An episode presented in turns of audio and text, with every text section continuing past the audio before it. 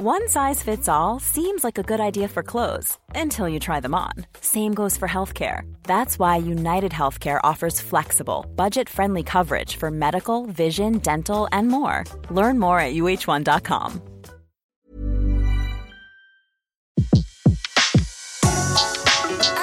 Le meilleur de séances radio est maintenant sur We Love Cinéma. Carrière des plus grandes légendes du cinéma sur Séance Radio, la radio de tous les cinémas par BNP Paribas. Dans la famille Tourneur, on est réalisateur de père en fils. Il y a d'abord Maurice, très influent à l'époque du muet, particulièrement les films qu'il réalise aux États-Unis à partir de 1914, dont la lumière et l'esthétique sont remarquables. C'est sur les plateaux de son père que Maurice fait ses classes, en voyant défiler les plus grandes stars de l'époque. La famille rentre en France et Jacques démarre comme assistant, puis réalise ses premiers films. En France, il tournera quatre films dès 1931, et notamment Tout ça ne vaut pas l'amour avec Jean Gabin. Qu'est-ce qu'elle dit? Oh, je peux pas vous répéter ça. Ouais, ben, ne, le- ne le répétez pas. 1934, Jacques Tourneur rejoint la Californie de son enfance. Il est engagé à la MGM comme réalisateur de seconde équipe. Il réalise alors plusieurs films courts. L'un d'entre eux raconte l'histoire d'un pénitencier fédéral. Ses premières bobines plaisent tellement au patron de la MGM qu'on lui en commande 4, puis 6. Et voilà comment, en 1939, Jacques Tourneur réalise son premier film américain pour la MGM, intitulé The All Come Out. Après quelques films d'espionnage ou de série B, Tourneur choisit de rejoindre la RKO, un autre studio, où il a des amis qui viennent de créer une toute petite unité de production. Tourneur va l'inaugurer en tournant ses trois premiers films, et tout d'abord La Féline en 1942 où l'héroïne est persuadée qu'elle est la descendante d'une lignée de femmes panthères dont les passions, les colères ou les jalousies peuvent devenir mortelles. Il y aura aussi Vaudou, réalisé en 1943.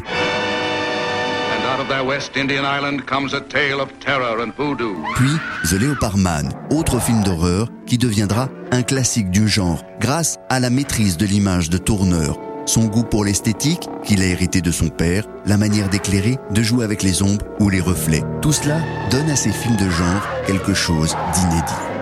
Tourneur est l'inventeur notamment de l'effet bus, une figure de style qui consiste à conclure une scène en y faisant entrer violemment un élément que le spectateur n'avait pas vu venir. Dans la féline, précisément, un bus qui évitera in extremis d'écraser l'héroïne.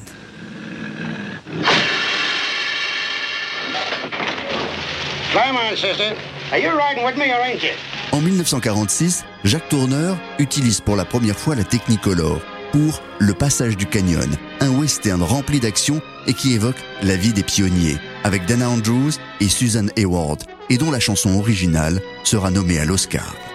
Tourneur va réaliser au cours de sa carrière des films d'action, des thrillers, des polars.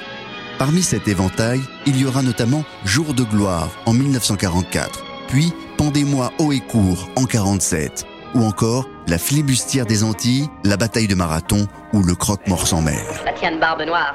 Comme il y a peu de chance qu'on nous surprenne. Seuls lui et moi connaissons cette anse. Il semble vous avoir tout appris. En 1957, Tourneur, qui a toujours préféré les nuances du noir et blanc, va y revenir avec l'un de ses derniers grands films, Rendez-vous avec la peur. It is the night of the demon. Jacques Tourneur a réalisé, au cours de sa carrière, une quarantaine de films et des dizaines d'épisodes pour des séries télé, comme La quatrième dimension Nous sommes transportés dans une autre dimension. ou Bonanza. Il tournera son dernier long métrage en 1965, le film fantastique La cité sous la mer.